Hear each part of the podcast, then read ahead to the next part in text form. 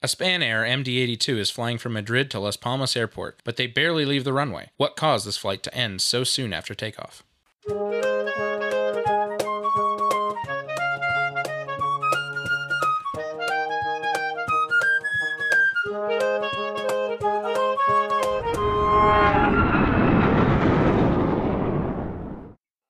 Welcome back to the Hard Landings Podcast, everybody. I'm Nick. I'm Miranda. And I'm Christy. We, Hey. have, we have a patron, We do. I think.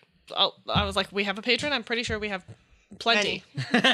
No, we have a patron to thank, a new patron. No, we're just down to one. Dude, I filled this water bottle with Thanks ice. to Xander. Thanks, Xander. Xander. I And they're, he, they are a $20 patron. Oh, Excellent. hey. hey hey So hey. Oh, we'll see you in a few weeks. Yeah. Actually, you'll probably see you the week that you this comes out. yeah. 26th. So. Damn it. Christy's in a weird mood right now. I'm having withdrawal symptoms. Um, fun fact there is a national ADHD med shortage, and I'm feeling it really bad. So I'm in a funk Mm-hmm. of massive proportions. Um, my notes are sparse compared to what I think they should be. That's okay. I pick up the slack here this time. I've got a lot of notes. I love you. So, that I- being said, Yeah. you should check out the Patreon and the merch, and you should get ducks and sign up for the newsletter. Unfortunately, you spending money on us will not get me ADHD meds, but you can try. Unless you have No. spares. Don't do that. Don't do that. That's illegal. It is a controlled substance, which is part of the shortage problem. yeah, it is. so, Anyway, what do we cover today, Nick? Today, uh oh, we are covering Span Air Flight 5022. here comes the uh oh. I don't. know. Thanks to drum roll, please. Oh God. At the almost scientist, I'm assuming on Twitter, which isn't Twitter I or Think Instagram. so. Or inst- it might be. Inst- was one of those. Okay, one of the social media. This was a hot minute ago. I'll- yeah, this was probably at least eight months ago. I'm actually amazed it took us this long to get around to this accident. Which Me fun fact- too. I have seen the air disasters, but it's Yes. been so long, I don't remember anything. Good Air Disasters episode, actually, but it is a pretty well known accident. This is I, like random strangers There's also, I've heard speak about this accident. there's also some very strong parallels to a previous episode. Mm-hmm. Very strong parallels. Yes. And in the industry, this accident is, of course, very famous because of the consequences. stuffs. So, yeah, yes. the stuffs that happen to the stuffs. So, we'll get into it. I have a lot of notes, but I still leave out some important things. Not as many as you could have, No, mostly because I can't brain today. that's okay. I brained. I today. could have made my notes super dramatic, but I said no. Be it that I was not the exhausted one this weekend, I brained today. I, br- I Uh, can- brained. Can today. you advise how? Sleep. I would I would like some of that. Can you prescribe me some sleep? We will after the post episode. okay. Okay. All right. This accident occurred on August 20th of 2008. So it's a relatively modern. I mean, we were alive accident. for yes, this one. we were alive Is that our bar now? for this one. Is that the- Isn't that horrible? That doesn't make it young anymore. It no, was- it- don't, Nick. shut up. it happened this millennia. Millennium. It, it did. We were in middle school. Yes. hmm Uh what what month did you say it was? August. You and I had just started 7th grade. Excellent. The month of my birth, Not really. August. I mean, not the of the never mind. Not the year, just the month of my birth. Mm-hmm, mm-hmm, mm-hmm. And it's not close to the day either, but you know. No.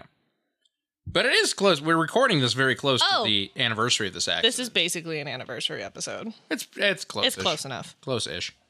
This was a McDonnell Douglas MD82 with the tail number Echo Charlie Dash Hotel Foxtrot Papa. This is the point at which you go through our entire history of episodes and narrow it down to MD82s. There are a lot of MD80s, 82s, and 90s in our history, and that is because the Uh, they're not great. they had quite the history of it's like accidents. the DC 10 all over again. yeah, well, that wouldn't be because this is a derivative of the DC9.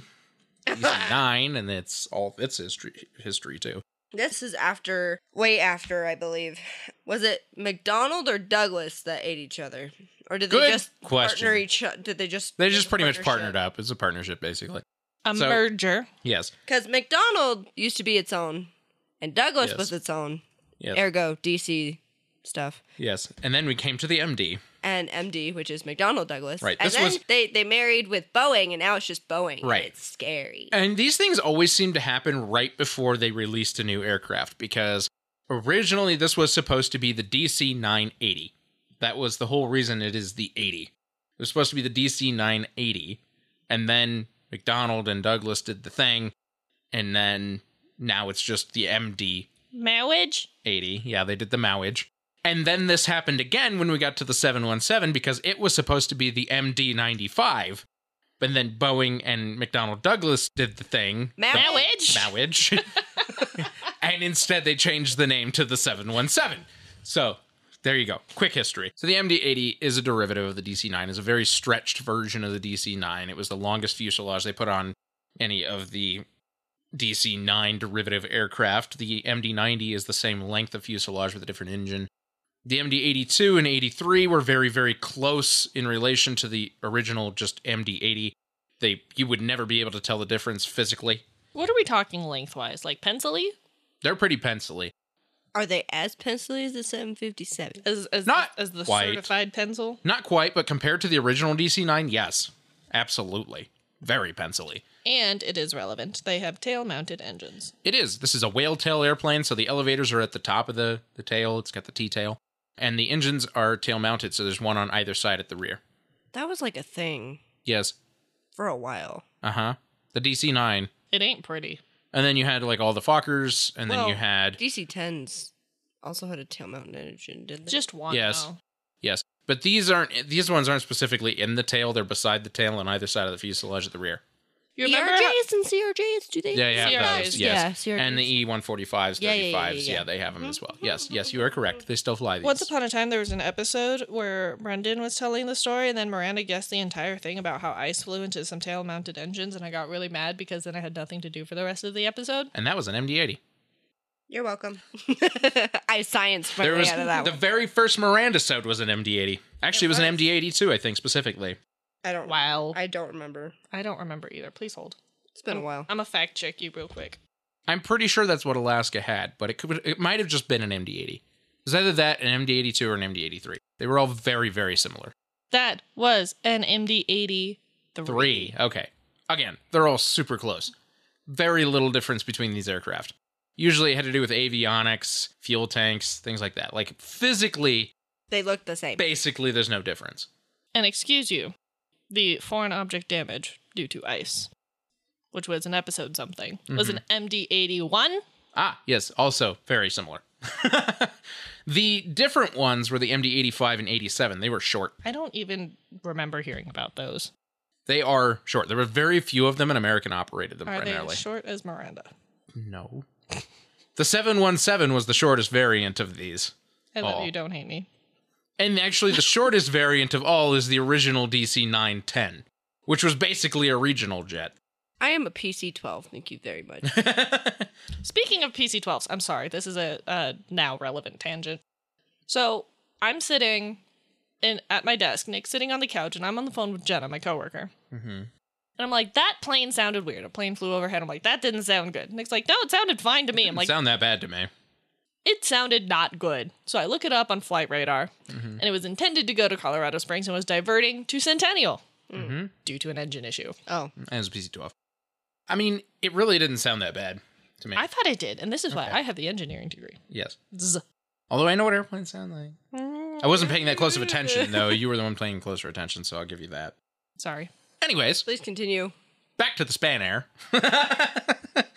Spanair is a Spanish airline, for those of you that don't know. What? Was was a Spanish airline. What? They were part of the Star Alliance, This was actually a Star Alliance was. livery plane. which is why I brought it up. This one had a specific special livery with the Star Alliance logo and the Star Alliance plastered across the side because they were a Star Alliance airline. which was accurately depicted in the Air Disasters episode, in case you were wondering. Twas, twas indeed. I mean, we've seen them before because there's a couple that are Star Alliance partners that have Yes. Star Alliance. Quite They frankly- literally have Star Alliance and then a lot of the logos underneath it. Quite frankly, and this comes from somebody who works with the Star Alliance very closely. I think they need updated because they've had the same Star Alliance paint scheme on the Star Alliance aircraft for like 30 years, on it, which is almost the entire history of the Star Alliance. The only time it was the first few years they operated these weird aircraft where they had all of the airlines in the Star Alliance painted down the side, like their own paint schemes in little sections down the side of the aircraft. And then they just switched to each one had their own Star Alliance thing. And it's the same thing that they still all fly, except Air New Zealand, who flies it in black. They fly it, they fly That's it, cool. they fly it in reverse colors. now I gotta look this up. It's really cool. Okay, please continue. Continuing. I'm so It's going to be a long episode as it is. Yep. This is a flight from Barcelona to Madrid to Gran Canaria in the Canary Islands. So the accident leg is the Madrid to Gran Canary, Gran Canaria, in the Canary Islands. Is Tenerife part of the Canaries? yes. Yes. Okay, I thought so. Yes, it is. Very much so. Just wanted to ask. And Tenerife happened because Gran Canaria was closed because of the threat. It was Oh. Las Palmas. No, yeah, it was Las Palmas. You're right. It was Las Palmas. You were right. I was like, I don't I know. only okay. So Caitlin, our beloved social media coordinator, just got her wisdom teeth out, and so she was hanging out, and she was like, "Hey, I want to watch Air Disasters." Like I have roped you in. You are starting with season ten. Guess what? You started with the big one. Uh, no, we started with the the the the, Okay. the, the Gulfstream? Yeah, no, Learjet, Learjet. Yeah, the That had a golfer on board. Yes. There, would- yeah.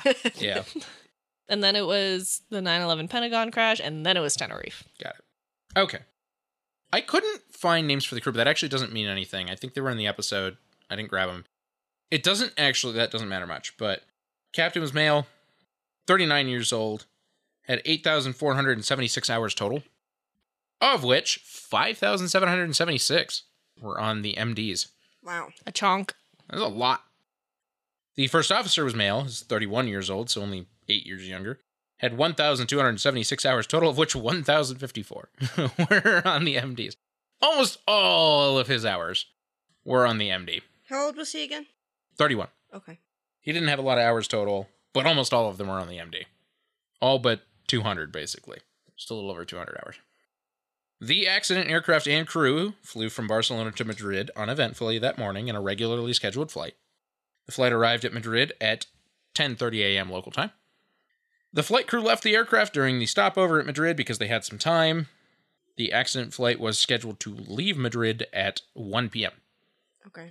So they arrived a whole three hours, well, four hours almost. No, three hours prior to departure. So solid time on the ground. They left, they went and did some things, came back, did some checks on the aircraft. For the flight to Gran Canaria, 166 passengers joined the six crew that boarded the flight, which is quite the chunk. That was actually a full airplane. Unfortunately, Yep. 106 p.m. and 18 seconds, the flight crew contacted the clearance departure East Control requesting permission to start engines. This airport has far too many control frequencies.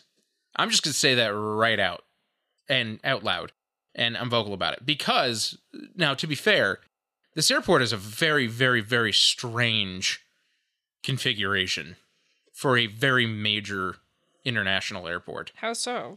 it's hard to explain unless you see it on the map, but it has four runways, all four of which are unusable on one end because you would have to fly over the terminals and concourses one way or another in order to use those approaches, or taxiways that are too close, or you name it. It's not to say that they necessarily absolutely can't use those ends, but they basically are unusable and because of that, it's it's such a strange setup. There's like two that go ex- straight north to south, and then two at an angle further south, and there's a big concourse right in the middle between all four. But they have so many frequencies for so many different things. They used a clearance departure controller, and not just any, but the East Control, Oh, good God. to request permission to start their engines. The permission was given to the flight, and the flight was instructed to contact the South North Ground Control. I'm sorry. Yep, What? the South North Ground Control. Yep, that is what they were told. Uh huh. Mm-hmm. The crew made initial contact with the ground control and requested taxi clearance at 1:10 p.m. and 18 seconds. The aircraft taxied from gate T21 at the T2 terminal, entering taxiway Mike M. 1:18 p.m. and 47 seconds. The crew was instructed to contact the Central South Ground Control Oh, good God. as they were taxing, and they did so to continue their taxi toward taxi point Romeo 1, which is a hold point for the runway. Yeah. They ch- they transfer a lot in their taxis. So is this them? I'm sorry. They landed. No, they're leaving They're leaving from Gran Mad- Canary, from Madrid, Madrid. heading Okay. to Gran Canaria. Okay. So, Why the hell do they have so many goddamn frequencies? again, it's a very strange airport. I'll have to show you a map, but it is set up very strange. That it. I would understand for ATC, but for ground frequencies.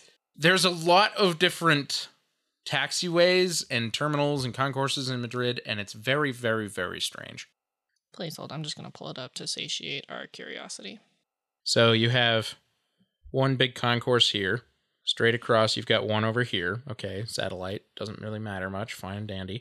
You've got a big one down here.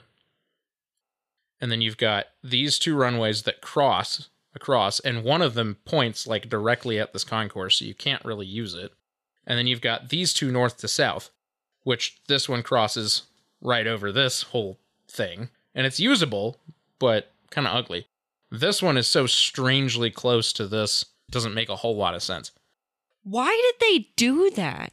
Space. It's the space they had. It's this very strange setup. And so I think they were taxing from, I think this is T2. Yeah. They were taxing from down here to take off on this runway up here. This is three six left. Good lord. It's a strange, strange, strange setup they have at this airport. And that's why they transfer frequencies a lot, is because the different runways are controlled by different frequencies, so the different areas around those are c- controlled by different frequencies. That's ugly. It's not dissimilar to a lot of other big airports in reality, but usually they can still put you on one single path as one controller. Instead, they're having to transfer a lot. 1:24 p.m. and 45 seconds, the flight crew contacted the 36 left departure control, reporting that they were approaching the Romeo 1 taxi point, so that was the holding point for the takeoff runway. 3:24 p.m. and 57 seconds, so 10 seconds later, the flight was cleared for takeoff on runway 36 left. 1:25 p.m. and 3 seconds, the flight crew acknowledged the clearance and entered the runway to begin their takeoff roll. 1:26 p.m. and 27 seconds, the flight crew contacted the air traffic controller stating, quote, "Madrid, Span Air 5022, look, we have a slight problem. We have to exit the runway again." End quote. Yes. Uh huh. The air traffic controller then instructed them to exit the runway and asked if they intended to return to parking or to the gate. The flight crew stated that they would contact the air traffic controller again once they were off the runway and once they had received word from their company technical department. Okay. Crew had noticed an issue with their RAM air temperature probe reading. The temperature had climbed well beyond limit and was not reading the outside temperature correctly. This literally just uses airflow to give them an, a temperature reading from Didn't outside. they just land in Madrid? three hours ago. Yes. Things happen.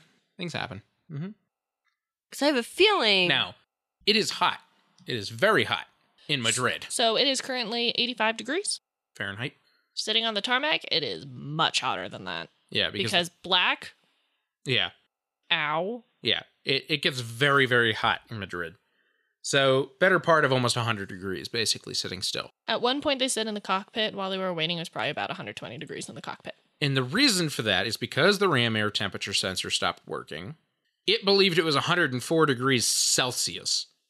The, this probe. That's like boiling hot. Yes. So no, that's wrong. So obviously that's wrong.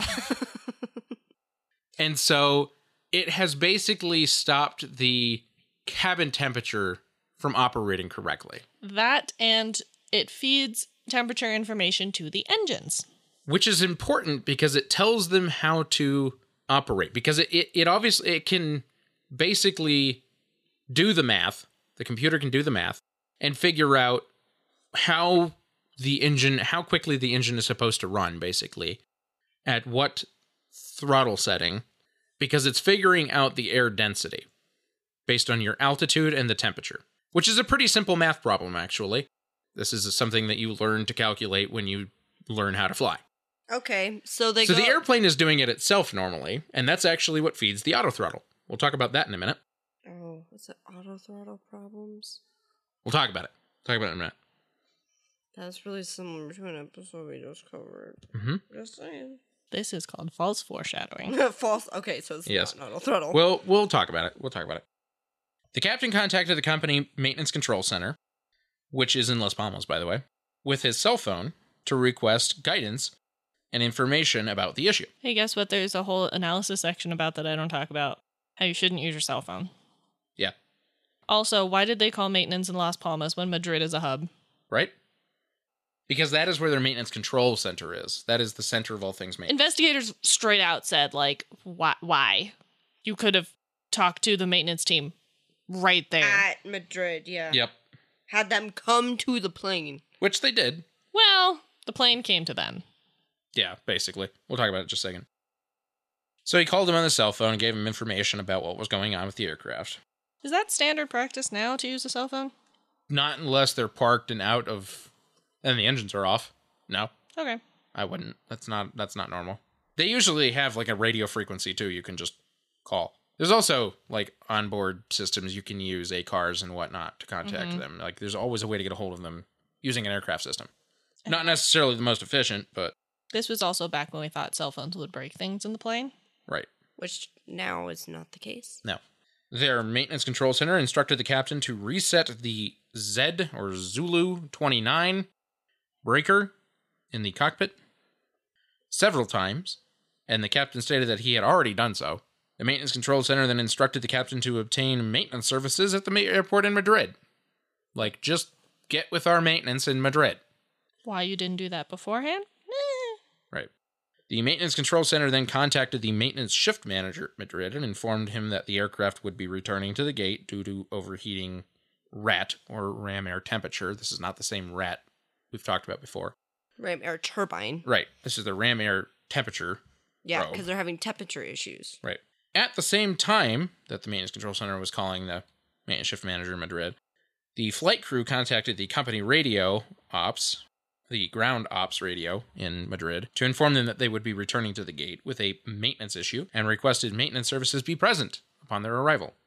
The local operations confirmed and contacted the airline's main operations, who authorized a change of aircraft if they needed, as they had another one in Madrid available and ready. Let me guess, they should have done the, the switch, huh? Yeah. Eh. Not to foreshadow too much. Sometimes the easiest way, the path of least resistance, is the way you should go. Right. It seems You have- harder in the moment. You, You have to deplane everybody and get all the bags off, but have to reset the other aircraft and everything. Yeah, it takes a lot of time. but also having a maintenance problem takes a lot of time. So It definitely can. The local ops agent informed the flight crew of the second available aircraft, but the crew advised that they wanted to wait until maintenance inspected the issue and whether or not the aircraft needed to be removed from service before they made that decision. well, it's currently not working right. So 1:33 p.m. in 12 seconds, the flight crew contacted the air traffic controller, advising that they would have to return to the gate. The air traffic controller gave instructions for the aircraft, and the aircraft was taxied back to the parking area. This time, parking at gate R11, Which is which a, was a remote parking stand. it's a maintenance hard stand. Yeah, it's a maintenance hard stand over by the maintenance facility. Which is a problem because you know what maintenance hard stands don't have? stairs. Air conditioning. Air Oh, conditioning. Yep.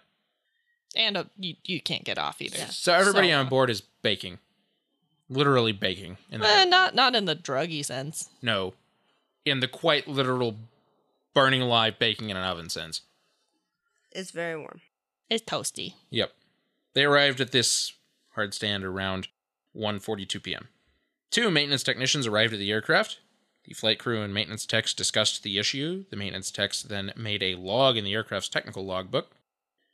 The captain asked the techs if they had received a call from the maintenance control center, and they responded that they had not, since they did not have cell phones on them, only radios. They were quite literally like the maintenance shift manager got the call from maintenance control. He didn't pass information on about that, but he did also get the call from the local ops radio, who got the call from the captain asking for maintenance technicians to be present. And he just sent two texts to the airplane, not stating anything about what they were going to be there for. Just they're coming in for a maintenance issue. So then they had to discuss it all on the spot. The techs did a visual check of the probe and found nothing wrong. The techs then ran an electrical test on the heat switch, which confirmed the malfunction. There was indeed an issue with the heating portion of the probe. After some time and several discussions with different parties, the E maintenance techs checked Chapter 30.8 of the MEL, or Minimum Equipment List, and saw that the aircraft could actually be dispatched with the probe heating in op as long as there were no icing conditions forecasted for the route. So they were allowed to send the airplane with the probe heat not working But as that long as there was no icing conditions en route because they don't want the probe to to end up But iced the over. air conditioning's not working. The air conditioning isn't working, but once you get the airplane up to altitude and you're also forcing a lot of air into the engines, it's going to condition it to a normal cabin temperature, or at least relatively. but do you remember the other system that it's tied to? The auto throttle. So the auto throttle is basically in op two. So Which they have you to don't manually. need- you don't no, need the auto No, you don't. throttle. They can manually throttle the airplane. But it's inconvenient. It is inconvenient. 1:54 p.m. in 2 seconds the tech radioed the shift supervisor for concurrence, so making sure that they agree on the E Having them go. MEL. Yeah. we call it an MEL. This is where they defer the maintenance action and send it down line, say somebody else is going to have to fix this later. The shift supervisor also reviewed the MEL and then agreed. The tech then consulted with the captain and proposed that they dispatch with the Zulu 29 breaker pulled, which disconnects the electrical supply to the probe. The captain agreed and the breaker was pulled. An inop sticker was placed on the ram air temperature probe display in the cockpit. The tech then checked the probe to ensure that no current was being drawn, and then the appropriate entries were made in the aircraft technical logbook to defer the work. All pretty normal, actually. A pre flight maintenance inspection was completed, and the aircraft was released for service from maintenance. Conversations were had in the cockpit, including with a jump seat flight attendant, who was also in the cockpit. 2:02 p.m. and 36 seconds the captain requested that an announcement be made then he exited the aircraft to oversee the refueling ops making sure they have enough fuel on board since they sat for quite some time 2:07 p.m. and 2 seconds the first officer requested permission to start the engines again from the air traffic controller which was made in the wrong frequency couldn't imagine why they then tuned to the correct frequency and tried again and received the clearance at 2:08 p.m. and 8 seconds so they there's so many freaking frequencies they were calling the wrong ones and Yeah. everything I don't blame them. no, me neither. There's a lot of frequencies. When you to have a lot circulate. of frequencies you can call, Yeah. that's a problem. Yes. 2:08 p.m. and 43 seconds. The crew began their pre-start and before-start checklists. 2:09 p.m. and one seconds. The engine start sequence was started. It's redundant, but that that's a thing. The crew discussed a manual takeoff since the auto throttle was not working. Normally, their company operating procedures was to use the auto throttle as Right. part of the takeoff, and that's not entirely abnormal. Actually, a lot of airlines do that, But you should be able to do it on your own, but you can do it manually. just in case. right. Even if you have to have the conversation five times about it. right. Getting there. 2:12 p.m. and 8 seconds the engines were now started and the aircraft start checklist was performed, or the after start checklist, sorry. The captain then asked the first officer to re- request permission to begin taxiing to 36 left from the ETC. While waiting for clearance, the crew calculated the required thrust required for takeoff. So, when I say that, what that means is they're actually taking the outside temperature, the reported temperature from the ATIS, the Automated Terminal Information System, and their altitude at the airport, calculating what the density altitude is, calculating with the aircraft's book, which tells them how to do the calculation specifically for the thrust, how much thrust they're going to need per the runway length that they're going to have in order to take do a proper takeoff on that runway. There is a very handy dandy chart for this on the very last page of the report. Mm-hmm. Like, I, I, I kid you not, the report is 284 pages. First of all, ouch. And it's page 284. There you go, Randa. You can see what, what, what that. And this handy dandy chart is in their book. Yeah. They don't- it's not like they're having to like do a bunch of math on a scratch piece of paper. Right. They're following the chart basically, given the information they know. And the note given says to be used only as a cross check for EPR error due to plugged PT2 probe. Right. So basically, only use this if the probe is not usable. Right. And guess what? Probe ain't usable. So, so here we go. They once again discussed the need to do a manual thrust takeoff after this. And then at 2:14 p.m. and 23 seconds, the captain contacted the air traffic controller again to request the taxi clearance to the runway, also requesting an estimated delay before they could begin taxi. Like there were so many transmissions going on on this frequency, and they haven't been given clearance even though they already asked once to taxi. So the captain was getting a little bit frustrated. So he asked this time, and he said, "Are we gonna, you know, what kind of delay should we expect in being able to taxi?" Since we're still sitting here, the air traffic controller stated that there was no delay and gave them instructions to taxi to 36 left, the holding point for 36 left specifically. 2:14 p.m. and 33 seconds, the park brake was released, and they began taxiing. 2:15 p.m. and 46 seconds, the crew began the taxi checklist. 2:18 p.m. and 14 seconds, while taxiing, the first officer once again noted that the auto throttle wouldn't work. Yes, we know. Yes, we're aware. Thank you. 2:19 p.m. and 8 seconds, the flight crew contacted the 36 left departure controller again to report nearing the Romeo 5 holding point this time. The air traffic controller informed them that they were in line and they would call back right away. So, you're in line with all the rest of the traffic. We'll get back to you shortly. 2:21 p.m. and 5 seconds, the air traffic controller instructed Span Air 5022 next in line behind airline MD80, taxi into position and hold runway 36 left. So, there's another Span Air right ahead of them taxiing into the runway. The flight crew acknowledged. The air traffic controller then cleared the aircraft ahead of them for takeoff immediately after this.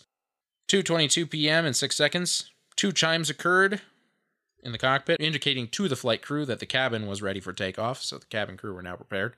The first officer then performed the takeoff imminent checklist, which is a checklist they have apparently. Takeoff is now imminent. I saw that. I think that's just funny.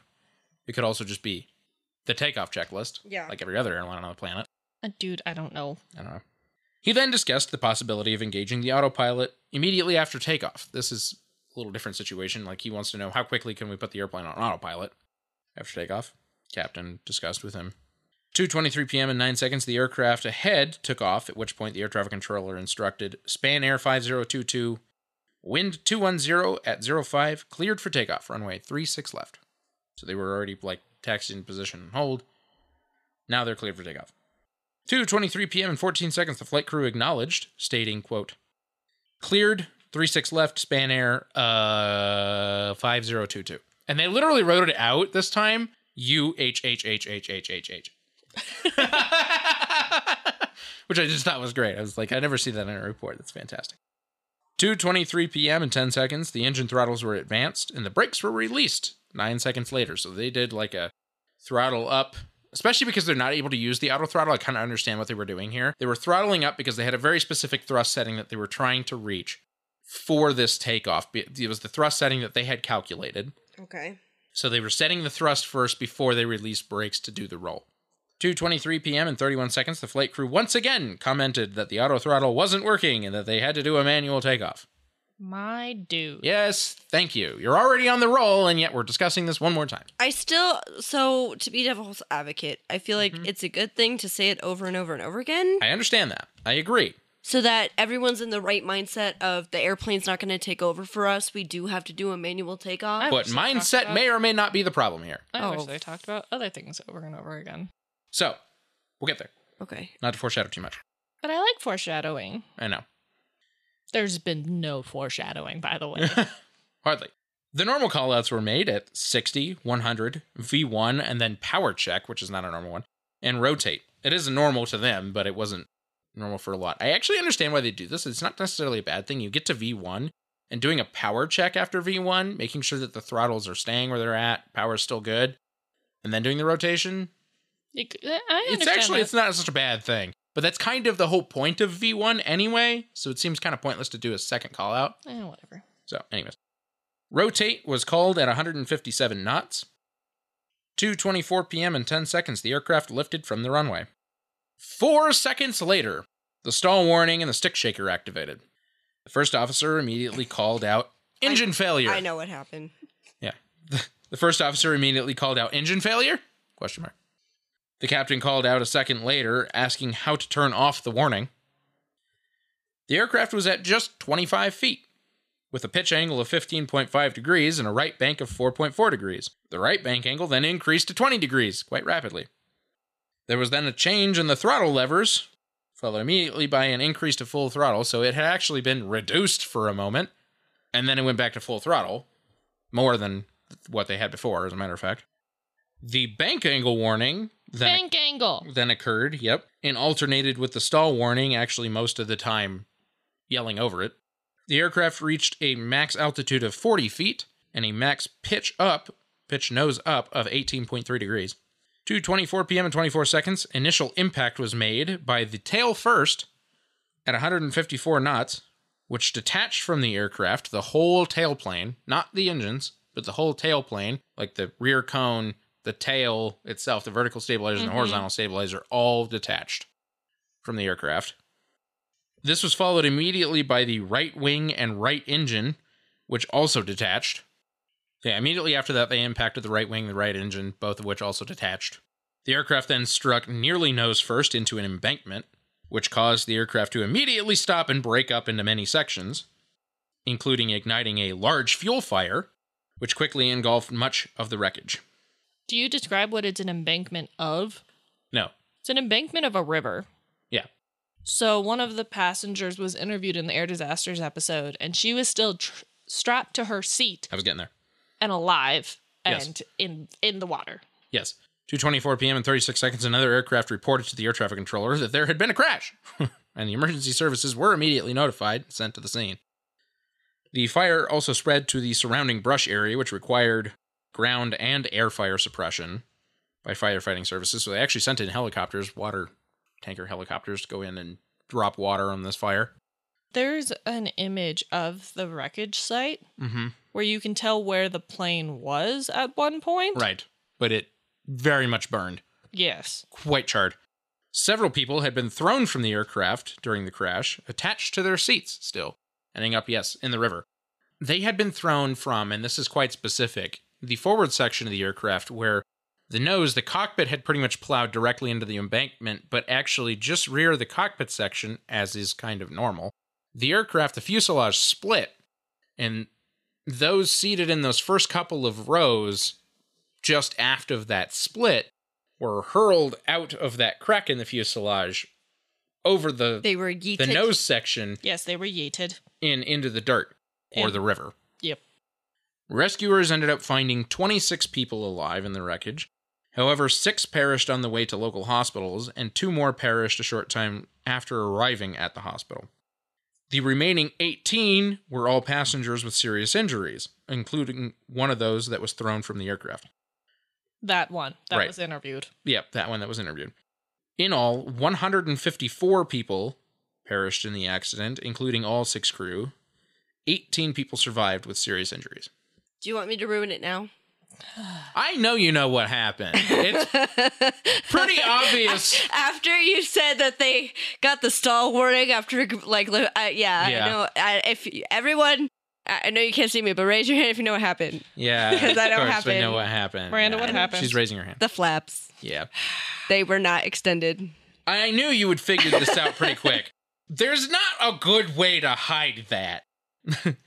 So the only reason I was able to figure that out is one, Christy gave a clue because she's like, I wish they would talk about some other stuff, which means they did not complete the before takeoff. They did not do the before check- takeoff checklist. They Oh, didn't do that's a- so many things. Oh, that's a whole thing we'll get into. Yeah, because they it, they would have extended the flaps had they done that. Yeah. And also, then you said something they they hit the stall warning after going about twenty five feet up, and I'm like, yep, it's flaps, Yes. it's flaps, It was. flaps or not. You know too much now. you are not effective at your role anymore. okay. Isn't that a good thing though? It means I yes, learned- yes, I mean, yes, yes, you've learned, but Y'all would be very capable pilots should you ever want it to be. I mean, really, you would. Like the this, second something goes wrong, I have a panic attack and nothing goes right ever again. you would never get to that point because you know everything about the aircraft. I don't think Anyway. any medical personnel would ever deem me fit to fly. I just I don't I'm, know. I'm too short. I mean, you can fly regional jets. I don't want to do that. fly small airplanes just for fun. No. I flew your dad's airplane for a fraction of a second, and I did not like it. Once you, did it do for it a more little than that bit, in the section. once you did it a little bit, you'd probably, I don't know, you'd probably I- get used to it. if I I don't know that you would ever. understood- You don't. I'm not saying you have to love it, but you would probably get better, and you'd probably understand it I better. under if I understood the controls and how they controlled better, mm-hmm. because he was kind of like, "Okay, go." I'm like, "What?" someday if i ever actually set up a home simulator properly that would be the way to like learn the feel best Okay. before actually getting on another airplane and a real airplane In any case, So please explain. This investigation was performed by the Comisión de Investigación de Accidentes e, e Incidentes de Aviación Civil, or the CIAIAC, which means the Civil Aviation Accident and Incident Investigation Commission. That was a whole mouthful. yes it Uh-huh. is They worked with the assistance of the US NTSB, Boeing as the successor to McDonnell Douglas, and Pratt and Whitney, who manufactured the engines. uh-huh Both the FDR and CBR were recovered from the wreckage the evening of the crash and were transported to the AAIB lab in the UK for analysis, and the data was able to be successfully retrieved. 100 hours of 64 parameters from the FDR and 32 minutes of 4 channels from the CBR. However, Oh god. Mm-hmm. the following parameters for the FDR were not c- recorded correctly, probably due to a problem with the connection between the number 2 flight guidance computer and the flight data acquisition unit. Position of horizontal stabilizer, position of elevator, angle of attack, position of outboard left spoiler, position of inboard right spoiler, position of left aileron, position of rudder, position of slats, left and right, autopilot status, and the left and right main landing gear ground signal. I'm out of breath. There's a lot of points. Yes, but not all of them. And that's not near as many as they record these days. Correct. Now there's hundreds of parameters. Oh my god. I they think the record last literally episode- everything. the last episode we said had 370 parameters. Something like that. Yeah. It records quite literally everything. Every button switch breaker in the cockpit's pretty much a record point. Not always. There was one that was on the most recent one. My brain's breaking. Um, that was not recorded out of the 370 parameters. Yeah.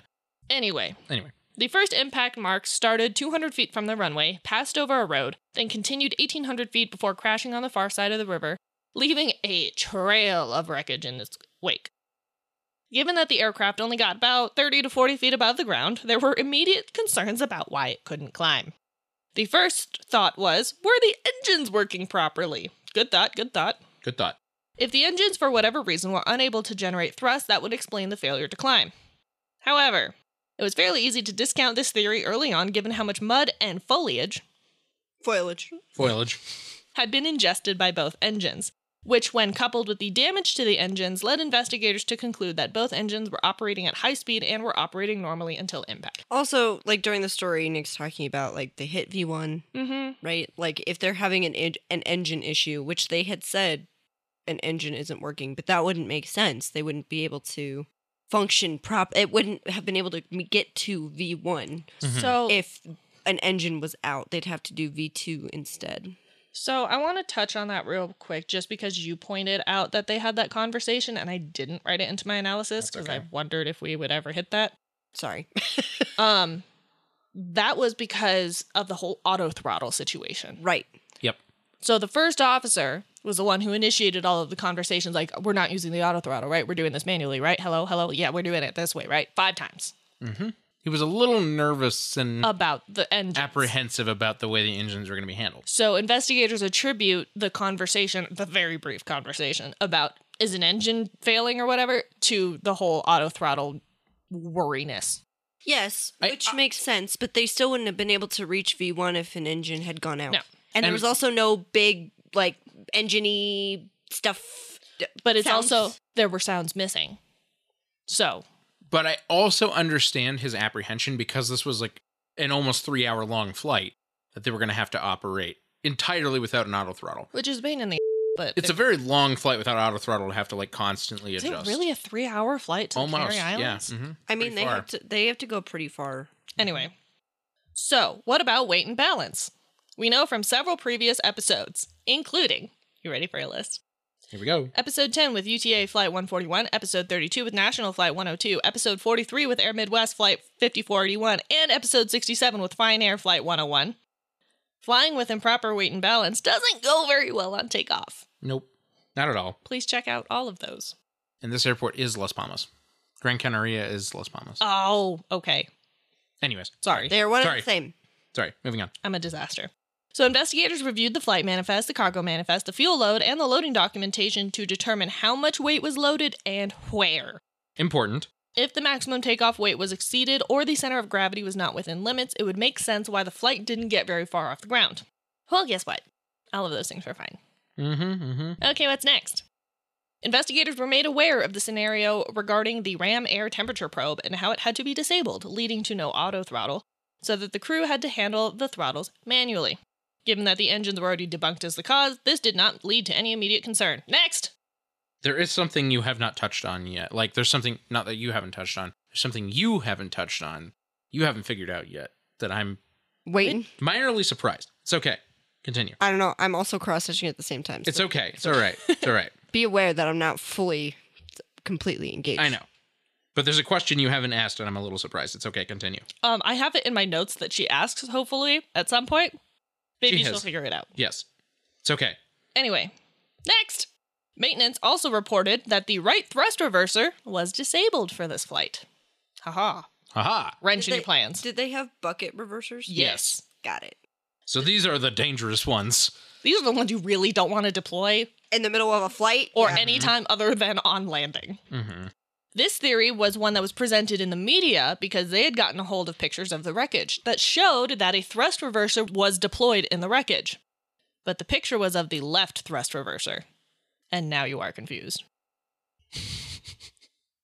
I mean, it's a bucket reverser, so We know from Lauda Flight 4, which we covered in episode 26, that accidental deployment of a thrust reverser is absolutely potentially fatal in flight, as there's no way to immediately control the aircraft. After extensive examination of the left thrust reverser and its damage, it was found that the left thrust reverser deployed after impact and as the engine was dragged along the ground. Yeah. The right thrust reverser could not have deployed because it was wired shut pending a repair. Which is what they're supposed to do when it's in op. They're supposed to wire it shut.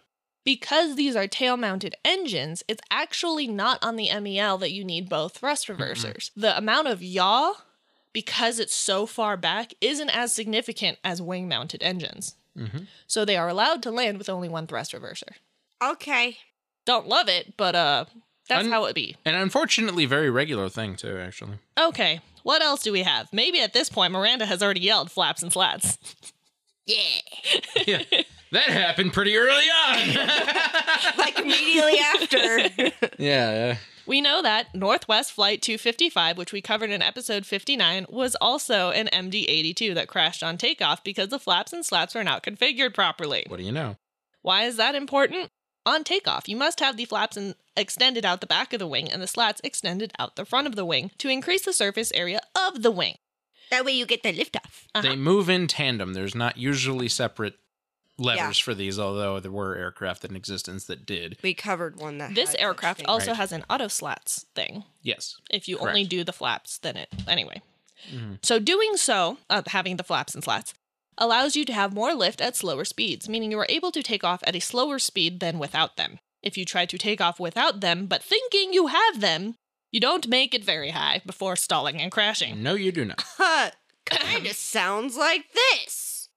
Unfortunately, investigators couldn't just look at the flaps and the wreckage and say, oh, they were extended, or oh, no, they weren't, because hydraulic fluid leaked out, meaning that the final position may not be the same as when the flaps were configured for takeoff.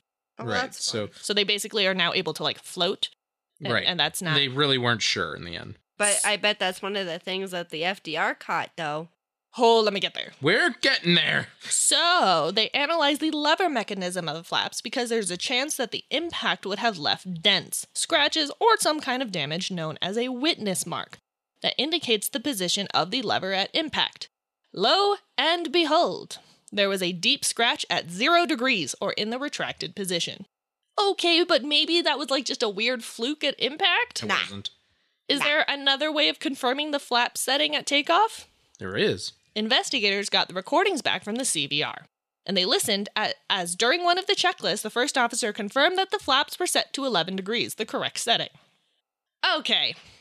But we know that that's not always a reliable sign that something in the cockpit was actually checked, Because it wasn't. especially given that when he was going through that step, it was also checking center of gravity, flaps on the lever, and flaps on the LCD screen with the flap slats indicator, and they were all very quick. It was like 8, 11, 11, done. Yeah, it, it was, uh, you're going into autopilot. Yep. Yep. There's no You're not way. actually checking it. He didn't actually check. there's no way he visually scanned through all of those things in that span of time. Nope. So, what are we gonna go look at? The flaps and slats. The FDR. The FDR. I said we can't look at the flaps and flats. Sorry. So let's I check. meant FDR. so Yeah. let's check the FDR. The flap setting was not affected by the erroneous readings for all of those parameters I listed earlier, by the way. On the first taxi, the crew definitely set the flaps to 11 degrees. But then they had to go back to the terminal and get that temperature probe looked at. They- Did they reset the flaps when they taxied out for real? This item is checked three times during the pre flight checklist. There are three different checklists this was involved in. Why is it so many? Because that item had been skipped during Northwest Flight 255, so the checklists were updated to check that item numerous times since it's such a crucial setting. Well, you see, apparently that's not enough. you see, you see, you might be right. The flaps were the last item in the after start checklist, at which point the captain interrupted the checklist and asked the first officer to make a radio call. And the first officer name never came back to that step. what? According to Air Disasters, he asked, Get permission from air traffic control to taxi, will ya? yeah, right in the middle of his checklist, right at the flaps point. When he was I- supposed to set the flaps. I didn't state that point specifically, but I actually did say this in the story. It's very, I, I did it that way on purpose. Quite literally, where is it? Where did I read that? Let's see here. I'm close. Yeah, right here. The engines now were started and the after start checklist was performed. The captain then asked the first officer to request permission to begin taxi to 36 left from air- the ATC. That's all I stated, Mhm. but he actually asked that in the middle of the Checklist. after start checklist. Which is bad CRM. It is bad. I was CRM. gonna say, where's the CRM here? Uh. Also, I have a feeling this is gonna come up, and maybe it won't. Maybe this is like a false thing. Mm-hmm. whatever. Mhm. But um, they have another person in the cockpit, right? Mm So what about sterile cockpit? hmm. nope. Talk about that too. I don't talk about it, but it was mentioned in the uh, very lengthy analysis at one point that there were instances of non sterile cockpit. I have Good guess. Yes. The CBR picked up the rushed and irritable tone in the captain's voice, probably as a combination of being super late and it being insanely hot in the cockpit. I don't blame him. Yeah. To be fair, y- fair, right? Like, Mhm. yeah, you're gonna get grumpy because it's hot, but you still have to do your job right. Yes. The quicker they could get the engines going, the quicker there would be air conditioning. Okay, so we're going through the taxi checklist, which has a sub checklist of the takeoff briefing, which also has to check the flaps and slats. Yep. They skipped the takeoff briefing altogether. They didn't do the takeoff briefing. What? Uh huh. Which also means that they did not discuss the MEL item at that stage of whether or not the probe, auto throttle, all that jazz. Obviously, they mentioned it five other times, but it was not mentioned in the takeoff briefing because there was no takeoff briefing. But- Anyway, Great, great, this is great. okay, they Is have it? one more chance, but that was the one investigators already knew about where the checks were super rushed. Yeah. Long story short, the flaps and slats were never set, as evidenced by the fact that the flaps read as retracted on the FDR all the way until impact. Well, and there's not really a great way to fix that after you've lifted off. Nope. Nope. But wait a hot second, Miranda didn't guess this. No, I didn't. There's a warning system. Oh, the master caution! Why didn't the master caution go off? And specifically, this is the takeoff warning system, Or toes. which tells them when they're inconfigured. Yeah. It's designed to yell at I you. completely forgot about that system. They have not been configured for takeoff, and it's supposed to tell them. It's supposed to say, "Hey, why you doing takeoff? You're it's not supposed to configured say something takeoff." along the lines of like takeoff, flaps, takeoff, flaps. The CVR never picked up that warning, and it definitely would have alerted the crew to extend their flaps and slats. So, what the hell? Very professionally. Well, investigators dug into the electronic mappings of that system and found that that warning system is actually tied to the RAM air temperature probe through the R25 relay. Are you kidding me? Upon analysis, it was determined that the RAM air temperature probe probably was throwing erroneous values because the relay probably failed, and therefore the configuration warning did not sound. The odds of those two being tied together? Astronomical. Unbelievably astronomical. Stupid, one might say. Investigators were unable to reproduce the problem with the accident relay, but it also went through a whole uh, accident, so they weren't surprised. There's uh, probably jostling that would have changed internal electronic mechanisms. I am not an electronics engineer. Don't ask me. I don't understand that crap. Why were these two unrelated systems going through the same relay? Uh, great question, and I don't have an answer for you. That's just how they designed it. And that's how my notes end. Oh, McDonald Douglas. Yes. So. Oh, McDonald Douglas. So the probe being out on its own would not affect the toes. However, The relay, the relay being out affects both. which is why the RAM air temperature probe had an issue in the first place, Right. So they unknowingly had an issue with the configuration warning. Which is just insane because those two can cause a problem for one another. And in order for one to not work, you still need the other one to work. It was a perfect storm. for them to be tied together to one system does not introduce a failsafe. Well, there's that. And also, if the pilots did their goddamn job right, they wouldn't have had to use that system anyway. This was very much a perfect storm. But also, why didn't they just switch aircraft? I feel like, like to be fair, Also, yes. it's a it's a process, right? Like everybody would have to get off. They'd have to flip the aircraft, right? But there would have been air conditioning in the terminal, Yep. and like you would have had to wait, but you also had to wait because of the maintenance anyway. So I mean, and you're gonna be late. Might as well just let them look at the airplane and figure out what's going on and fix it so they can use it later. I don't know. I to be fair, I'm playing Monday morning quarterback, right? Like Yes. Monday night quarterback, whatever. Like I, I'm There you go, thinking Logical thoughts. common sense and logical thoughts again. How dare you? Also, Don't once worry. again, how dare you guess the entire thing again? For an MD80 something. hmm How dare. So, dude, I mean, but dude, I know. but dude, I know.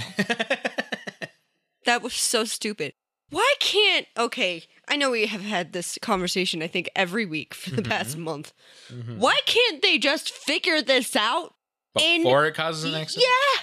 The, now, to be fair, Now, the all of specific- the things that were in place as backups and backups on backups and such should have kept this from They happening. had three whole checklist items all checking the same damn thing. Yes, but why do they have the two things on the same relay that would cause Because- problems? the odds of this actually causing the accident were still unbelievably low thanks to the checklists. But, But- somehow, But, but, exactly. but I agree. Anyway, we're gonna take a break. and then we'll come back and I'm we'll upset, but we're gonna take a break. do findings and recommendations and we'll have more discussion about it. When you need mealtime inspiration, it's worth shopping Kroger, where you'll find over 30,000 mouthwatering choices that excite your inner foodie. And no matter what tasty choice you make, you'll enjoy our everyday low prices, plus extra ways to save, like digital coupons worth over $600 each week. You can also save up to $1 off per gallon at the pump with fuel points. More savings and more inspiring flavors make shopping Kroger worth it every time. Kroger, fresh for everyone. Fuel restrictions apply. Those. Okay, we're back. Hello, welcome Hello. back to the disaster show. Right. So, Let's talk about the disaster.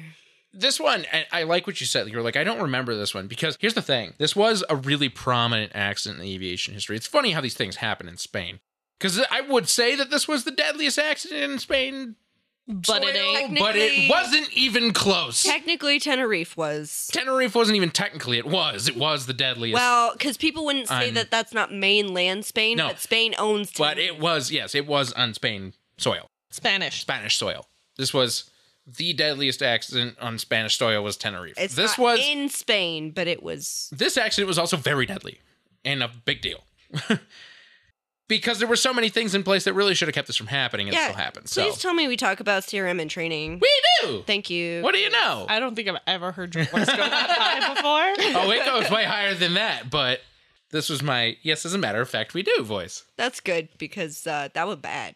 That was Yeah. real bad. There were a whopping 78 findings on this report. Why? There were also 42 recommendations. oh no. which I don't think I've seen that many in a report. I don't do even a third of either one. So Bless you. I do a lot, but I don't do that many. Let's dive into these findings and these wrecks, and we'll, we'll talk about some of this stuff. They found that according to the FDR data, in the days before the accident, there were five, count them, five cases of the rat probe overheating on the ground. Three of these were not recorded in the aircraft technical logbook, so nobody reported them because they were not detected. The other two were noticed and logged by the crews. and they didn't fix the problem? Nope. They kept deferring. That's so annoying. They found that different maintenance practices were used to deal with the two recorded cases of rat probe temperature overheating on the ground. So they had done other things to try to fix it, but never actually fixed the problem, basically. Well, and was it was it the probe or was it the relay?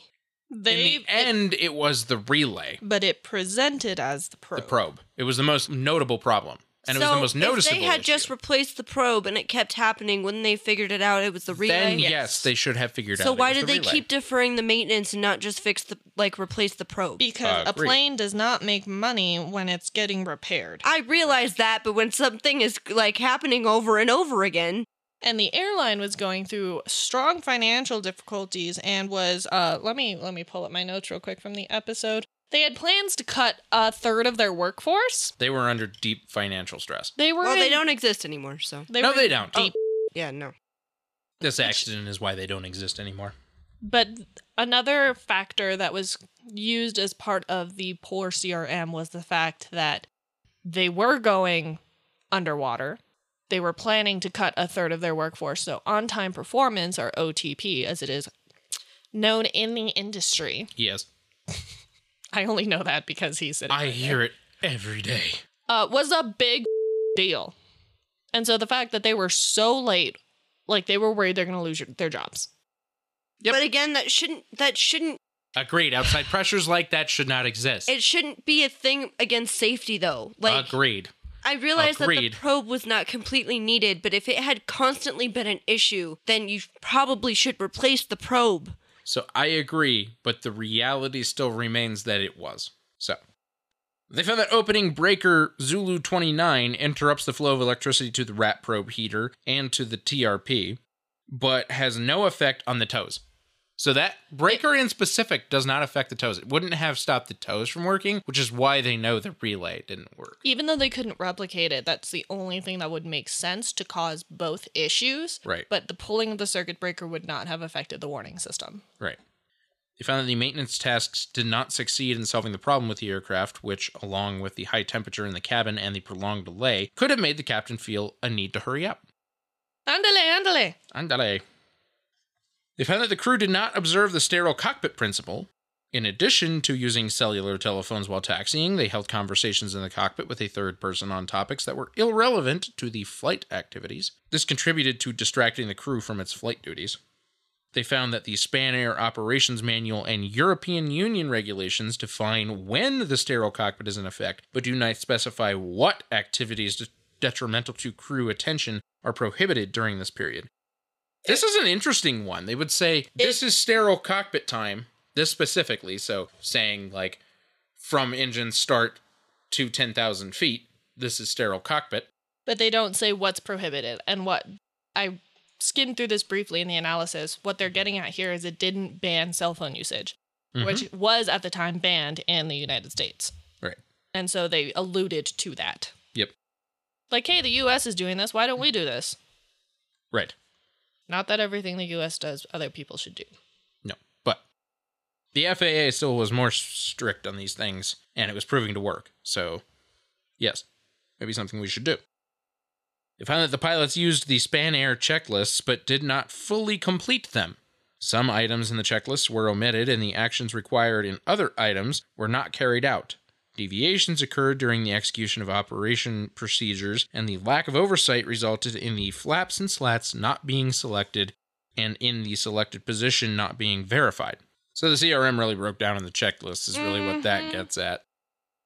They found that by omitting the takeoff briefing item in the taxi checklist and doing a visual inspection during the takeoff imminent checklist that did not constitute an actual confirmation of the position of the flaps and slats, the crew missed additional opportunities to notice and correct their error in configuring the airplane. CRM out the window. So They didn't actually follow the checklists that they had. jumping ahead a little bit to the way things work today. Mm-hmm. So, yes, there are still these checklists of, hey, check to make sure that the flaps and slats are set. But these checklists are now done on a computer in the cockpit. Right. And so when you say, yes, I verify that the flaps and slats are checked, the computer says, hey, I don't see that they're checked. Are you sure? Right. Between that and it requires you to actually physically check off that item until you move on to the next one. It doesn't allow you to skip over things, reading certain items, which is very easy to do on a written out checklist. Mhm. It actually allows you to, it forces you to go through each item and check it off. They found that there are discrepancies in the task assignments for selecting the flaps and slats position between the operator's expanded and reduced checklists. This is a little bit of a complicated one. So they had two different sets of checklists, basically. They had a very lengthy full set of checks on the checklists, or they had basically an abbreviated set for absolute minimum requirements. And what they found is that the CRM portion is not clear in those checklists in the way that they train it about who does what. So in those checklists, does the pilot monitoring do the flaps and slats check and set, or does the pilot flying? And it is also not the same in both checklists, which makes that inconsistency an extra point of failure. I feel like it should be whoever's monitoring calls it out and whoever's flying does the actual check. Not always that way though, but no matter which way you do it, You it have to should be be consistent. consistent. in all checklists. Whenever Isn't the that other point pilot happens, supposed to check it though anyway? it should be done that way although it's common where there are duties where like the first officer being the pilot flying will read through the checklist and do all of actually do all the physical verification of those items but the thing the, the what they're really trying to get at here is should a point be on a checklist where it says verify flap setting or set flaps and then another checklist also has verify flap setting they should not be done by two different people in those two different checklists. It should be the same person, the same, whether it be pilot monitoring or pilot flying, it should be the same position in the CRM, Agreed. the same CRM role. They found that the takeoff warning system, or TOWS, did not issue any warnings during the takeoff run regarding the improper configuration of the airplane. Now, of course, it didn't. We know this was a really critical thing because not having that verification, not having that feedback, was the last line of defense when they went to full throttle or takeoff thrust, really, not full throttle, but takeoff thrust. And that is a critical moment. They found that the simultaneous occurrence of various warnings in the cockpit, the crew's mistaken perception regarding the airplane's configuration, and the little time available contributed to not recognizing the stall conditions and therefore to not carry out the stall recovery procedure, which they had been trained on a stall recovery procedure, but it didn't touch on takeoff and it didn't touch on flaps and slats. And they didn't have enough time to figure these things out since it wasn't trained into them. We'll talk about that in a minute because that does come up in the recommendations. They found that the first officer wondered if the situation was caused by an engine failure and momentarily retarded the throttle levers. So the first officer actually grabbed the throttles and reduced them Don't do that. when they were in the stall situation, which is an absolute do not do, thinking that something was wrong With, with the, the, engine. throttles. Yeah. Now, the reason that I have to assume he thought that, or an engine failure, They thought he thought something was wrong with the auto throttle. he thought something was wrong with the auto throttle, but he also knew that the thrust reverser didn't work. No, because they didn't discuss it in their takeoff briefing that they didn't have. True, but still. I'm still salty. They found that the training that the crew had received did not include takeoff stalls, nor was such training required by existing regulations. So not only were they s- not trained hmm on stall recovery at takeoff, Yeah. it wasn't required in the regulations set forth by the E EASA or by Spain. That may or may not have changed. Just alluding to the recommendation. Because that's a pretty key thing. That's a critical moment of flight. Seems pretty crazy to overlook Pretty that. Important. mm-hmm. Yeah. It found that insofar as this case is concerned, the R25, which is R2 5 relay, is responsible for activating the rat probe heater in flight and turning it off when the airplane is on the ground. It also provides ground flight information to the tows, enabling the system when the airplane is on the ground and inhibiting it when in flight. These are normal.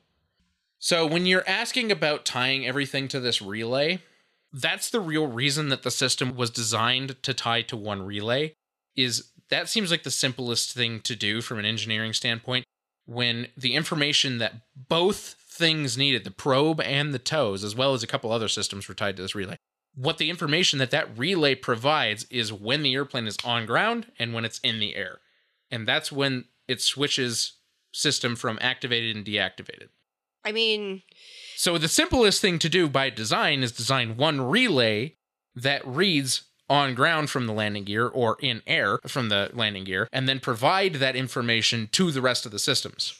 The problem But there's no failsafe. Mm-hmm. I ma- I mainly have. No, there is. Like the probe kept not working, right? Yep. If they had just replaced the probe and then And it it was stopped still not working, working? again, Right. then it would have been like maybe there's something wrong with the electrical system that is Right. ch- that is physically connected to this piece of equipment. Yes, you are correct. But they kept deferring the maintenance. Mm-hmm. and if i mean you're not if and they kept they kept trying to fix it right they kept Mhm. like resetting the breaker and doing all this stuff and it wasn't working which means either the part isn't working Mm-hmm. or the electrical system that fuels the part is not working Right. so i don't know i think ultimately is the engineering completely horrible no but it's I, i'm just disappointed by the fact and i realize like the whole money thing like i get it but Yes, but still. it could have been easily fixed if they So- had just replaced the part to begin with And to that end, not just Spanair, but across all MD80s, but also at Spanair. To your point, they did exactly that, actually. There are several instances where they would have these issues, and in those instances, they would replace the relay and it would fix the issue. So it was a known fix for this problem, of course. It was in maintenance manuals, as a matter of fact. This wasn't an untold situation, but like you said, they hadn't replaced the probe and they hadn't done the necessary steps to actually get to that point. well and maybe like one of the steps is just replace the relay and see if it works right Something that was suggested, and this is strange, I didn't understand this, but it said it was suggested by the flight attendant in the jump seat, as well as it was suggested on another instance by one of the maintenance technicians, but they never actually did it, was to use dry ice on the probe to cool it down. And they were hoping that that would reset the temperature sensor on the probe. That solution had actually been used on one of the previous maintenance yes. attempts to fix the situation. Right. But it it was always negated because the flight crew said like it, it won't fix the issue. It's going to be it's still going to be overheating. It'll just go right back to hot. Which, like, okay, like maybe you figure out that's a temporary fix, but if it's a constant problem, it's a parts problem. Yeah, address Yes. the actual Address the problem. Yes. actual problem. Don't try Agreed. to have a quick fix for it and to get the airplane off the ground. If it's a consistent problem, fix the problem. Agreed. Keep the airplane overnight, replace the probe. Right. If it's still happening, it's probably the relay, Right. right? probably lost more money due to this crash than they would have keeping an airplane somewhere. Mm-hmm. And they had a backup airplane. It wasn't even that Right. They literally had another Right. solution. like it, it's not even just that like it would have lost money being on the ground because i know maybe it Yeah, was yeah. right But, but you ha- they had a backup right, they were So in they- Madrid. They were in a hub. They had another They could have at least made that flight. yeah Yep. And it begs the question like, would Span Air have survived as a company if this accident never happened? We will never know. That's a big what accident if. because this accident really was ultimately the true downfall for Span Air. They were already in financial troubles. They had the accident. There was then way too many problems leading to their ultimate demise as a company. Understandably so, quite frankly. They found that the connection It- uh, by the way, it ceased operations four years later. Yeah. But Three they and a- three and blamed a half. they blamed this accident because there was no recovering from this accident both financially but also from a PR perspective. Everybody in Spain knew who this airline was after this and wouldn't want to fly them and they didn't want to fly them. which they got a I really don't bad blame them no. If you know anything about Spaniards too, most of them are kind of afraid of flying. and I didn't know that. they will not want to fly on an airline like Spanair after they've had a major accident. Just reading something from the Spanair Wikipedia page. A report in the British newspaper The Times on the day of the 2008 Madrid crash suggests the staff were threatening strike action due to concerns about the company's viability.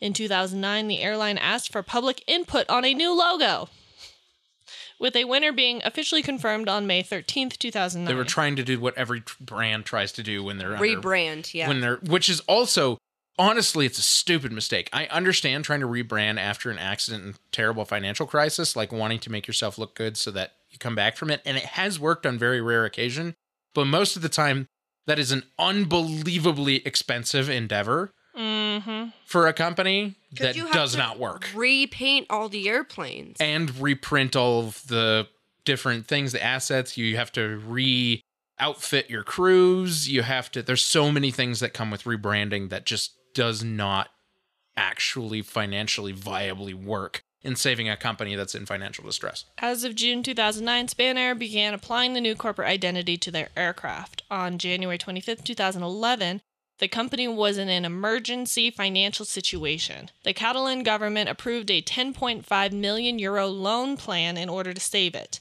Revenue improved and the company was cutting costs.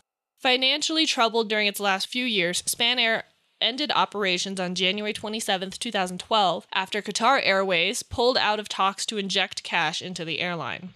Qatar has always been a weird airline injecting cash into a lot of small airplanes. As a result, SAS had a write down of 1.7 billion Swedish kroner, the equivalent of 251 million US dollars.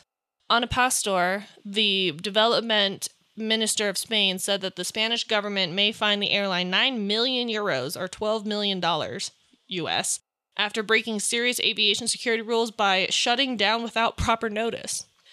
the carrier said all flights will remain suspended, but it did not say whether it planned to file for bankruptcy. The last passenger flight was Spanair Flight 1326 from Trondheim to Las Palmas. And they never came back. They were done for good. They found that the connection between the rat probe overheating on the ground and the fault in the toes could not be reliably established in this case. So, Okay, again, electronics are finicky. but we know the relay replacing it fixed both problems in other instances. So we know that there's one common part. I mean, would they have known initially that the relay was it? Hell no. But if No. they didn't replace the part and check it, how would they know? Right. Well, and the part when they took it off of the airplane after the accident, they tested it and they couldn't prove that it was the problem, but that's because it also had been in an accident. So how could they? To that end, they said they found that there are failure modes to the toes that are not related to a malfunction of the rat probe heater on the ground. The data available could only rule out some of these possible failure modes. So there are other ways that the toes could have stopped working, but they couldn't rule all of them out, just some. So there was really no way that they could prove specifically that it was the relay, but it's it's pretty much a like 99% chance. It's a non coincidental overlap between the two. Right. Much more probable than improbable. Uh, let's see here. I've only got a few more findings.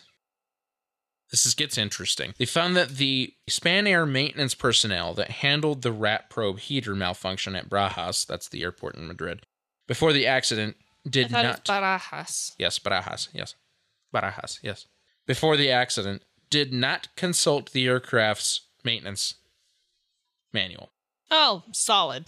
They consulted the MEL to find out if it was required for flight, but they didn't consult the maintenance manual to figure out what the actual fix should be. Did the maintenance manual say the right thing?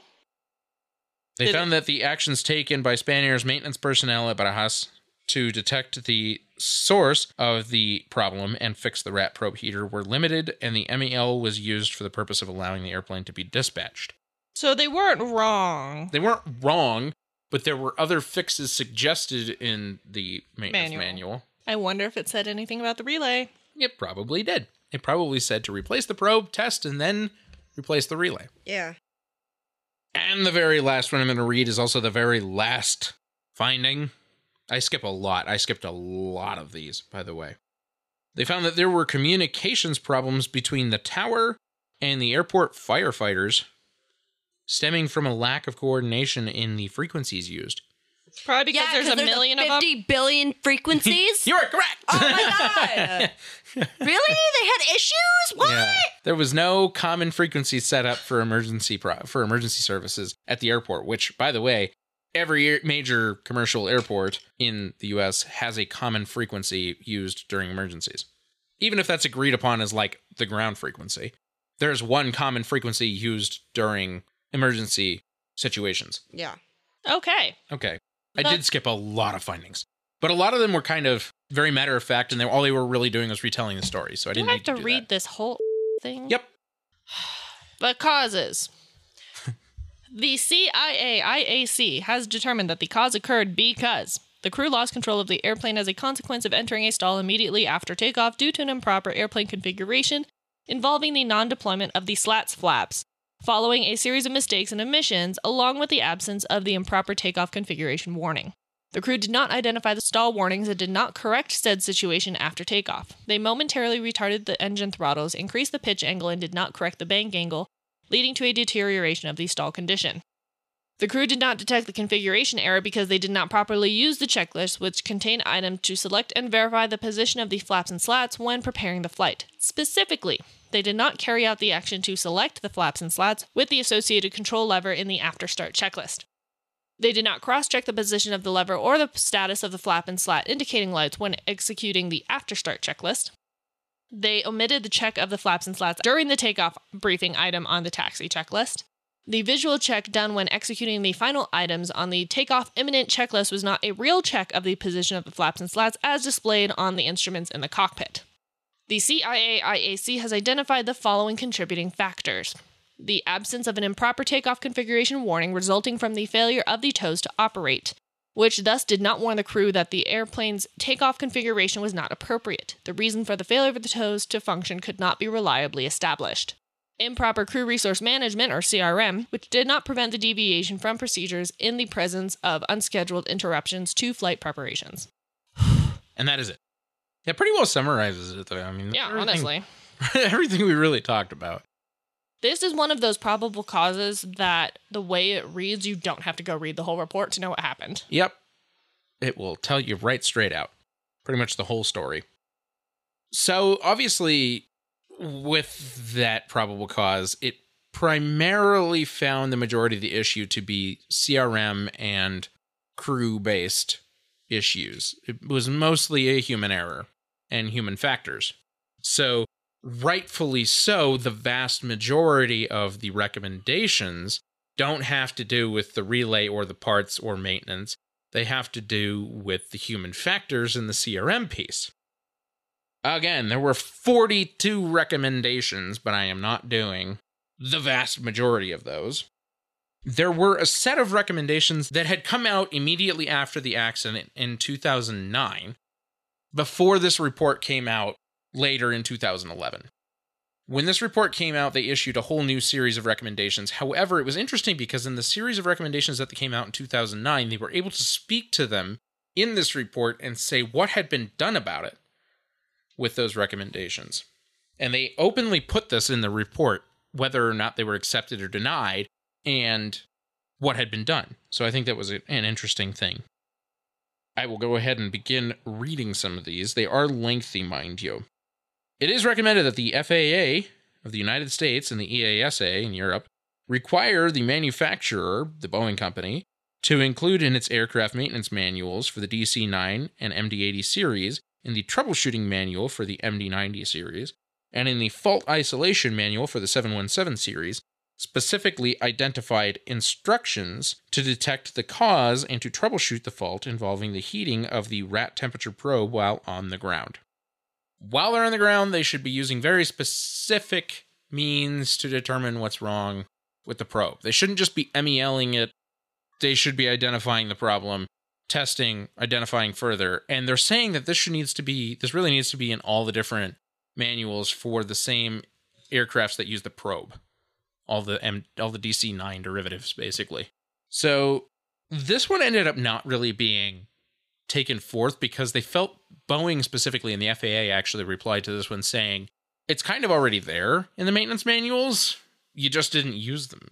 Valid. Was the real reason that that didn't happen.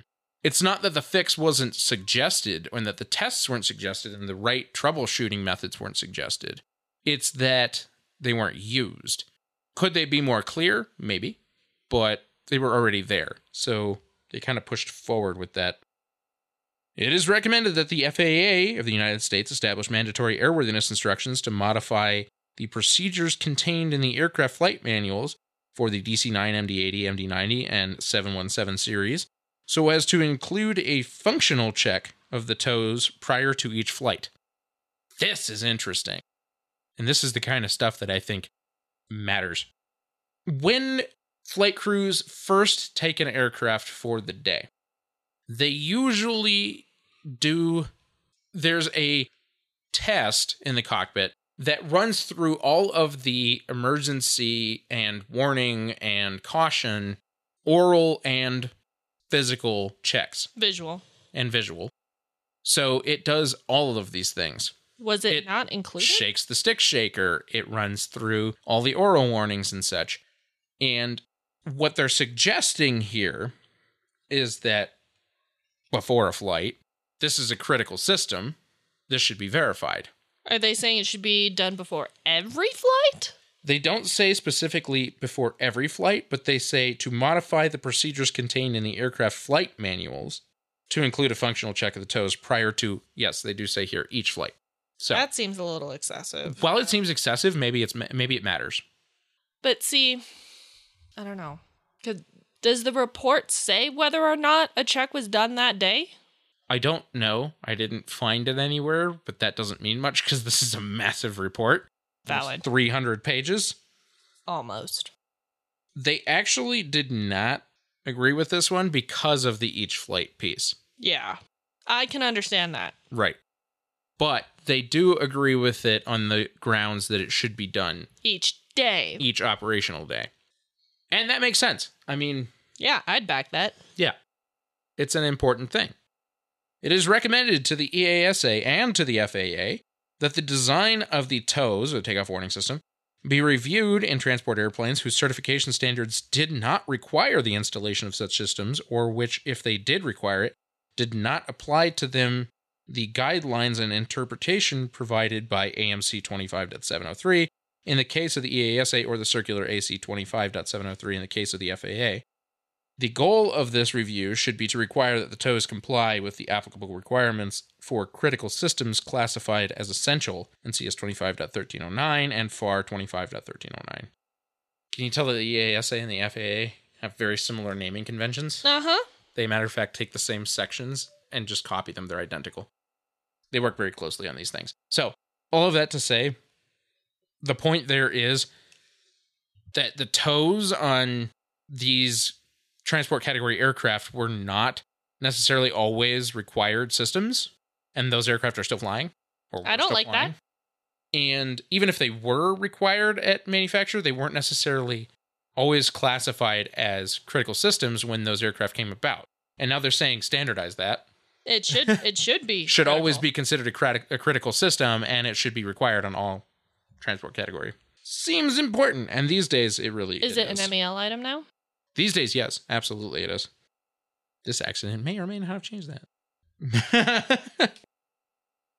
it is recommended to the E EASA and the FAA to revise circulation CS25 and FAR25, respectively, on the certification of large transport airplanes to add a requirement that ensures that takeoff warning systems are not disabled by a single failure or that they provide the crew with a clear and unequivocal warning when the system fails. Make it robust. Right.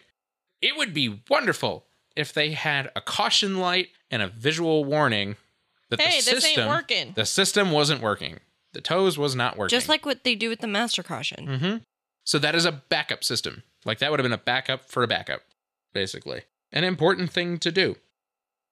It is recommended that the E EASA revise the accompanying guidelines and the clarifying material for CS25 certification regulations for large transport airplanes so as to consider the human errors associated with faults in takeoff configurations when analytically justifying the safety of the tows and to analyze whether the assumptions used when evaluating these systems during their certification are consistent with existing operational experience and with the lessons learned from accidents and incidents. There you go, there's the human errors piece. This is the, truly the human factors at its finest. It's like everything there's backups for backups and there's systems in place that are supposed to help you prevent you from causing human error, but there's still human error involved in those systems also. Uh huh. And so it's finding all those human error pieces and correcting those issues, much like we've talked about a few times. So that is a critical thing is identifying how human factors caused this accident and how they can be prevented in other accidents, especially when it comes to designing and certifying parts. It is recommended that the International Civil Aviation Organization or the ICAO and the FAA and the AASA jointly promote the holding of an international conference to be attended by every civil aviation representative organization, such as authorities, industry, academic, and research institutions, professional associations, and the like, for the purpose of drafting directives on good industry practices in the area of aviation operations as they apply to checklist design, personnel training, and improvised procedures and cockpit work methods so as to ensure that crews properly configure aircraft for takeoffs and landings. This recommendation actually came from the ICAO, not from them. They put it in the report at the recommendation of the ICAO, who wanted this meeting held. And believe it or not, they did. That sounds like the most boring conference. While I agree with you, per se, I understand the necessity. it it I'm just saying probably it sounds wasn't boring. yeah, it probably wasn't that boring in the end because what they were doing was world changing stuff. It really was. They were defining human factors in checklists for takeoff and landing configuration, the most critical points of flight. They convened the most important organizations and people in the world in this the FAA, the NTSB, the E ASA, everybody was there and they did this. They actually implemented this. They they started working on a very big change to these human factors pieces in checklists and training, which is why so many of these things have been digitized and require actual checkoff. And there's a flow created in the cockpit, a standardized flow that promotes physical use and touch of these items to ensure Mm-hmm. you're actually checking them. Now, that was the rest of the recommendations that they had done in 2009 before this report. Now for the new stuff, and again, I only do a handful of these. It is recommended that the United States FAA and the European E EASA require takeoff stall recovery as part of initial and recurring training programs for airline transport pilots. So, as part of their training, again, this is the human factors piece, train them in stall recovery at takeoff, not just stall recovery at altitude where you have time to recover. What do you do in an absolute worst case scenario, i.e., you forgot to set the flaps and slats? And On you takeoff. have no margin for error. Right. Usually, what you do is first check the flaps and slats and immediately set them because that will have a much higher potential of correcting the aircraft. Also, fly the aircraft because that's what they didn't do. He immediately like reduced the throttles, but nobody corrected the right roll, which is why the aircraft ultimately stalled and fell. It is recommended that the FAA and the E EASA study and assess the stall recovery procedures in the flight manuals of large transport airplanes to include a check of the flaps and slats lever and its adjustment if required. So, when you go to do a stall recovery, as there are with almost everything in aviation, there are checklists. And when it comes to emergency procedures and irregular procedures, i.e., you have to recover from a stall, no matter the stall, those first items on that list should be done from memory, allowing you to save time and the aircraft potentially. And that's basically what they're suggesting here is making the stall recovery items a checklist item that they have to do from memory right away when there's a need for it, i.e., check the flaps and slats right away. It is recommended that the E EASA and National Civil Aviation Authorities, when evaluating operator training programs, expressly ensure that 1. The concept of sterile cockpit is stressed. No, really. Yeah. I mean, CRM, we've been CRM, talking CRM. about this for decades, right? Like Yep. this isn't new. Right, and the fact that you know pilots kind of just didn't care right. that's a problem Yep. Two, the importance of adhering to said concept is stressed along with the consequences of even minor distractions. And three, examples of accidents are included in which noncompliance with regulations involving the sterile cockpit was a relevant factor, i.e., this one. There's plenty of accidents we have talked about where sterile cockpit was the problem. tam 3054 Uh huh. just saying Mm hmm. just to name one Yep. of many That's right. It is recommended that the E EASA standardize the CRM training that must be provided to the operations inspectors of national authorities and define the criteria that must be met by said inspectors in order to exercise their duties as inspectors in the area of CRM. When you inspect CRM as an inspector by a national authority of these airlines, you should also have CRM training and it should be standardized so that you may check them to that standard. Pretty reasonable thing to do, honestly You would think. when you're going to check something, you want to make sure that it's standardized and that you are checking them to the same thing and that everybody checks for the same thing. It is recommended that Spanair expand its operations and instructional procedures to clearly specify the methodology and task sharing to be used by flight crew members when executing and verifying crucial actions like selecting the position of the flaps and slats, which is the human factors piece again. Like I said, most of these recommendations really hit home to the CRM and the human factors piece. Yeah, since it because- was the critical failure here, the real critical failure wasn't even so much the technical failure as a human errors failure. And it has to do about the methodology and task sharing. And they really need to put a lot more thought into this as a company, Spanair, about how to address those situations, especially when it comes to critical systems. Two more. It is recommended that the FAA modify the Boeing DC 9, MD 80, and MD 90 master minimum equipment list, items 30.8 and 34.9, and others that may be related to rat probe heating on the ground. So that said items include maintenance and or operating instructions to check the toes. That one right there is critical, and to me, honestly, would have been a showstopper in this instance take the bad crew, take the bad CRM, which obviously needed to be fixed anyways, and thankfully they were after this accident, both in the short time that Spanair still continued, but beyond that. Unfortunately, this was a learning accident for the whole world, but take that from also take from that the the change to the DC9, the MD80 and MD90 and 717 all that that when there's an issue with the rat probe, it requires them to also test the toes after doing a fix. Mm-hmm. Because then you can tell if it's the relay. Right.